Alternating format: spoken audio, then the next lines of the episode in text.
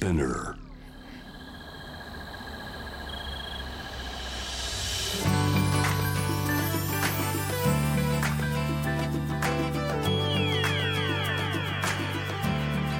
エネオス4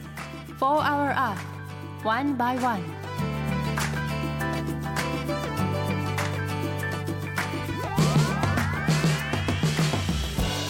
エネオス4 Hour Earth 1 by 1ナビゲーターの堀田茜ですこの時間は素敵なゲストをお招きし地球のより良い未来の実現に向けた SDGs について皆さんと一緒に学んでいく時間です、えーこの番組をやり始めて私もあのいろんな SDGs のことや地球に優しいことエコなことに関していろいろアンテナを張り巡らせる日々なんですけどこの間ちょっといいスーパーでお買い物をしたら紙袋を二重にしてくださっていて今まではそれがちょっとこうリッチな気分だったんですけどあれ？これって二重にしなくてもいいよなもったいないかもっていう発想になっていたことに気づいて。でそういえばあのお仕事の現場とかでコーヒーをいただいたり自分がコーヒーを出したりするときに熱いコーヒーだとこう紙コップを二重にして出してもらったりとか二重にして飲んでる人って結構いるじゃないですか。それもなんか目につくようになってそういえば自分も今まで二重の紙コップでホットコーヒーを飲んでいたことあったけどこれって別にこう一つにしてハンカチとかであの暑さ対策をして飲めばいい話ですしそもそもまあタンブラーとかを持ち歩けたら一番いいんですけどなんかそういうこうちょっとした日本の大好きなところでもあるんですけどおもてなしとかそういう気配りとこう SDGs って意外と難しい組み合わせなのかなっていうことを最近思ったりしました。SDGs って本当に幅広いですしいろんな目標があるので考えなきゃならないこともたくさんあるんですけど自分がこう身近にできるエコなこととかどういいサイクルを生むことができるかっていうのをもっともっと考えていきたいなと思います。皆さんは何かこう日常で感じたことあったらぜひ教えてください。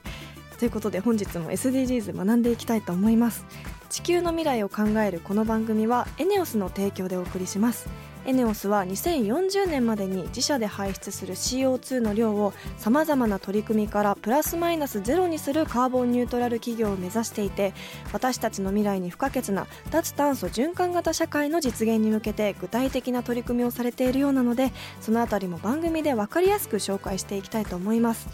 そしてこの番組は JWAVE をキーステーションに FM ノースウェーブ ZIPFM、FM802 クロス FM、JFL5 曲をネットしてお送りしますエネオス4 Hour Earth One by One This program is brought to you by エネオス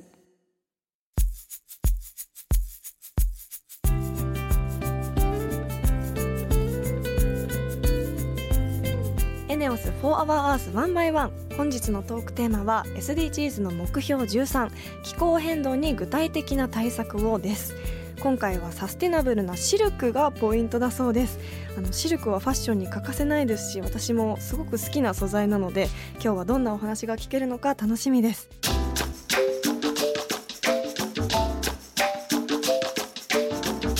エネオス4 Hour Earth One by One.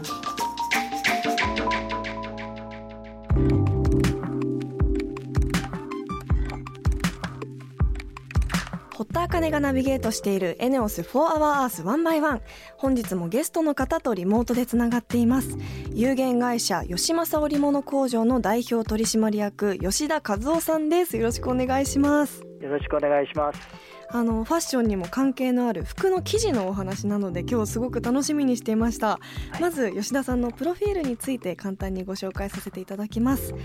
1927年創業の老舗織物会社吉正織物の3代目として生まれ滋賀県長浜市の地場産業である浜ちりめんの発展に貢献。現在ではサステナビリティな取り組みも積極的に行われており浜ちりめんの魅力を伝えるべく日々取り組まれています。えー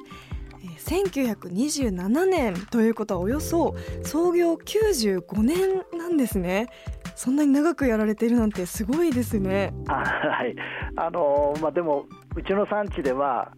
100年まだ経ってないんだねって言われちゃいますよね。えー、は いまだ新参門というところでしょうか、うちの産地では。はい、あと5年で100周年ですね。そうですね。5年で100年ですね。えー、あのまあ長いだけって言われないようにしたいと思います。いやいやいやいや。はい、えでもその吉田さんが手掛けていらっしゃる浜ちりめんとはどのような織物なんですか？はい。あの滋賀県長浜市の伝統産業で、まあ、約300年近く続いているんですけれども、はい、えー、シルク生糸を原料としてるあの絹織物シルク生地なんですが、はい、基本的にはよりのない縦糸と横糸にはあの水をかけながら強いよりをかけた八丁年糸という、えー、年糸を施した横糸を織り込みましてそれで織り上がった生地をですね最後に精錬生糸の中にあるセリシンという成分を落とすんですけれども、はい、その精錬をして最後にこう絞って生地の表面の凹凸が出るようなあまあ、それがあのちりめんの特徴なんですけれども、そういう表面に凹凸のある、まあ、しかし優しい手触りが特徴の生地でございます。主にどういったものに使われる生地なんですか？ほとんどがですねあの着物の表生地です。で京友禅とか加賀友禅とかあの染められましてねそれで着物になるんですが我々の玉ちりめんは白生地でしてまだ色がついてないんですよね。真っ白なんです、はい、そこに友禅とか染めが施されて着物になっていきます。あと風呂敷とか服さにも使われることもあります。へえ。長浜では、古くから浜ちりめんが栄えていたんですか？ちりめんというのがあのーまあ、中国から実は伝わりまして室町時代の後期1570年頃73年頃とか言われてますが大阪の堺に、えー、民国の職工が渡来してそれでちりめんを伝えたというふうに言われています、はい、それから約160年後ぐらいに遅くとも1740年までには長浜に伝わって浜ちりめんとして、えー、栄えてきたというまあ、そういう歴史がございます。あもう本当に歴史のあるちりめんなんですね、はい、その浜ちりめんを作る上で吉政織物工場さんがこだわっているところってどんなところですか？はい。浜ちりめんは実はあの地模様がなくてですね、はい、平織りの無地ちりめんなんですね、はい、先ほど申し上げたよりをかけた年始が勝負どころでして年始、えー、え年始であの表面の表情を作り出しますのでその地模様がないがゆえにですねこうごまかしようがないといいますかあ糸の欠点が全部見えてしまうんですね。工程のよりムラとかですねあの糸を作る時の不都合が全部見えてしまうので、まあ、浜ちりめんはあの生糸を原料として縦糸も横糸もすべて自社内で一貫生産で、え作ってるんですけれども、うん、このすべての工程をこう目配りをしないとですね品質の良い浜ちりめんができませんので、はい、全工程に目配りを施してですね品質の良い浜ちりめんに仕上げるという、まあ、ここが非常にこうこだわっているあのところでございます。本当にもう色も真っ白ですしシンプルだからこそ技術がすごく分かりやすく出てしまうというか難しいものなんですね。そうなんですね。品質管理がきちっとできていないと欠点がすぐ記事に出てしまいましてあの難物になっちゃうんですね。そんな吉政織物工場は今回サスティナブルな生地を開発されたと伺ったんですが一体どんな生地なんですか？はい低炭素低水使用えー、水をあまり使わないっていうそういうことをキーワードに開発したシルク素材ネコスを開発をいたしました。はいネコス。ネコスという名前は、まあ、我々あの滋賀県長浜ですので長浜それにあのエコロジーエコフレンドリーなシルクっていうことで、えー、長浜エコロジーシルクでネコスという名前を付けたんですけれども、はい、このネコスっていうのは、まあ、従来の製法によるシルク素材と比較してですねまあ、アパレルでいうスーツを1着作る時のその1着分あたりで二酸化炭素の排出量を約3キロ削減をしたということになります。あ、まあ、すごいえまあ、あの精錬の時に今はこう進化させて科学的な処理で精錬を行いますのでそれをですね自然由来の精錬に戻しました、まあ、そういったことでお湯とかあ水をあまり使わないで済む。それからあの自然由来の精錬剤を使うっていうことで大きく二酸化炭素の排出量を削減することができたんです。なるほど。はい、えでこれからネコス以外でもこう、はい、サステナブルな生地の開発とか考えられていたりするんですか？ネコス以外にはですね我々があのちりめんで折ったその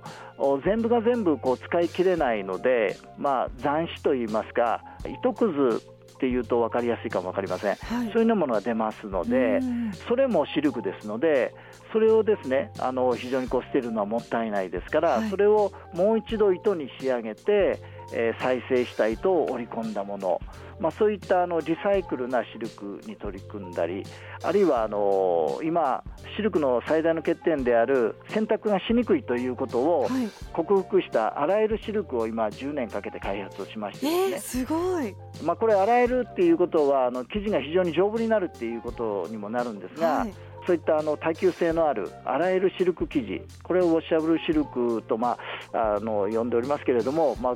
耐久性の長いサステナブルな生地というふうなことでリサイクルとこのウォッシャブルのシルクに取り組んでいます。えー、もうシルクって洗えやっぱどうしても手で洗わなきゃいけないっていうのがすごく億劫でなんか素敵なものがあってもなかなか手を伸ばせずにいたんですけど、えやっぱ洗えるシルクが出てくるとすごく助かります。こちらとしても、えー、そうですね。こうシルクをもっと身近にですねカジュアルに普段着にも使っていただきたい、はい、面と同じように使っていただきたいというふうに思って開発をしております、はいうん、もう間もなく発売開始予定ですので、え。ー、ぜひ楽しみにしていただきたいなす。ごく楽しみです。いろんな商品出してほしいなってすごく思いました。はい、はい。あの確かにこうシルクって、あの一つの蚕からできているわけですしやっぱりその一匹の命をすべて無駄なく使い切るっていうことは本当に大事ですもんね。そうですね、はい、はい、そもそもシルクっていうものがすごく SDGs で環境にいいものですけど、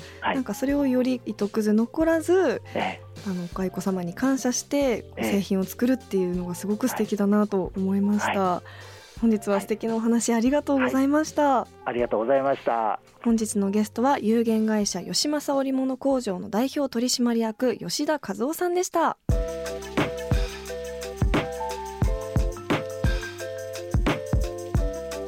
エネオス4 Hour Earth One by One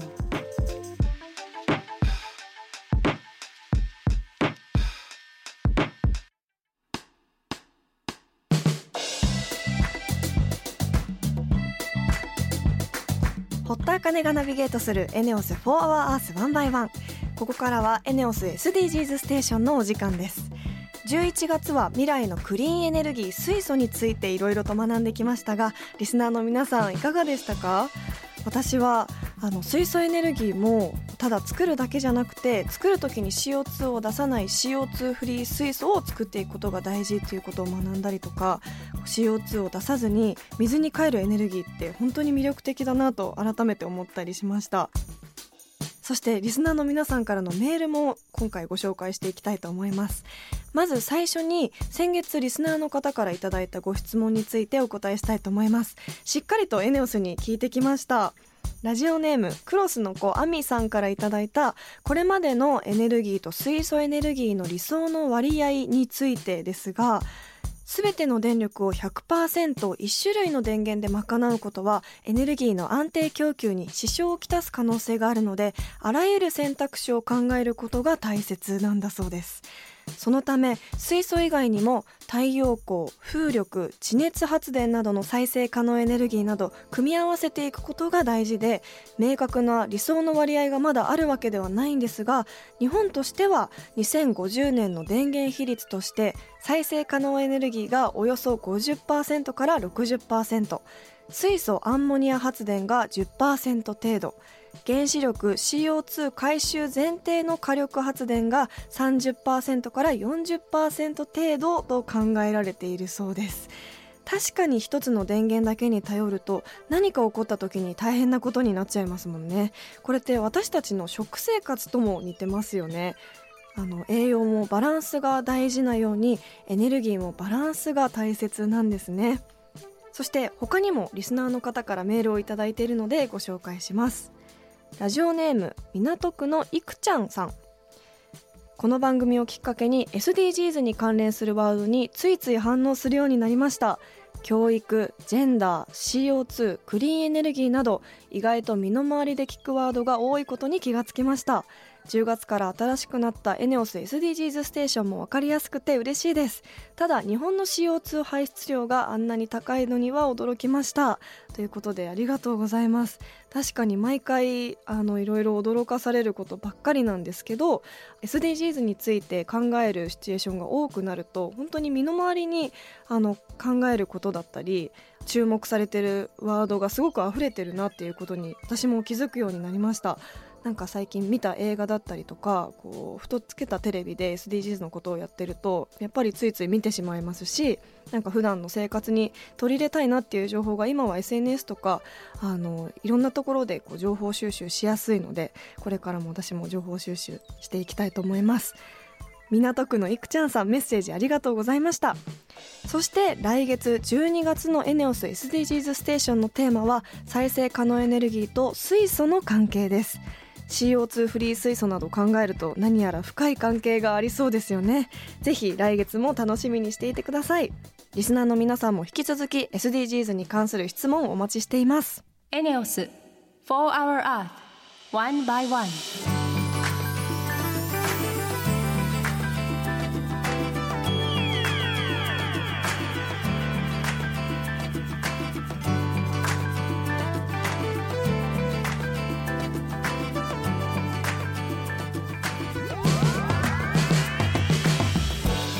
エネオス4 Hour Earth 1 by 1そろそろエンディングのお時間です。ここで私のお仕事のお知らせです。私も出演しておりますドラマ「アバランチ」が毎週月曜夜10時より放送中です。えー、そうですね。毎週見れば見るほどそれぞれの過去もすごく気になるところなんですけどなぜアバランチができたのかっていうのが少しずつ明るみに出てくるんじゃないかなと思います。えー、私演じる福本も少しずつ動き出すかもという感じなので皆さんドラマ「アバランチ」ぜひ毎週楽しみにご覧いただけたら嬉しいです。そして今週は吉政織物工場の吉田さんにお話を伺いました。あの最後におっしゃっていたウォッシャブルのシルクがえーと、とできたっていうお話にすごく感動しました。私もあのちょっとこう値段を奮発してシルクのパジャマを買ったりしたこともあるんですけど結局やっぱり手洗いをしなきゃいけなかったりとかあの洗濯機にもでも洗えないし乾燥機にもかけれないっていうところで結構面倒だなっていうふうに、まあ、面倒くさがりの身としては思っていたことがあったのでだけどやっぱりシルクの素材って冬は暖かいですし夏は涼しいし本当に着心地も良くてパジャマとかだと寝心地もいいですしなんかそういうシルクの素材がどんどん進化して洗えるようになるって思うとすごくワクワクしましたしあのどんな製品が出てくるんだろうって楽しみになりました。浜ちりめんもあの写真で私も見たんですけどすごく綺麗な素材なので気になる方いたらぜひ画像でも見てみてください。リスナーの皆さんも普段やっている SDGs なことや気になること質問などあればぜひ番組まで教えてください。メールはホームページにあるメッセージトゥースタジオから。ツイッターは番組名を検索して「4HourEarth」の頭文字「ハッシュタグ #FOE813」をつけてどんどんつぶやいてください。エネオス SDGs ステーションへのメッセージも大歓迎です。エネルギーのことエネオスのことなど疑問や質問も募集しています。そしてこの番組は JWAVE のデジタル音声メディアスピナーで過去の放送も聞くことができます。ホームページにリンクがあるのでぜひチェックしてみてください。それではまた来週のこの時間にお会いしましょう。JWAVE でお聞きの方は引き続き甲斐まりかさんがナビゲートする BLUE IN GREEN でお楽しみください。ここまでのお相手は堀田茜でした。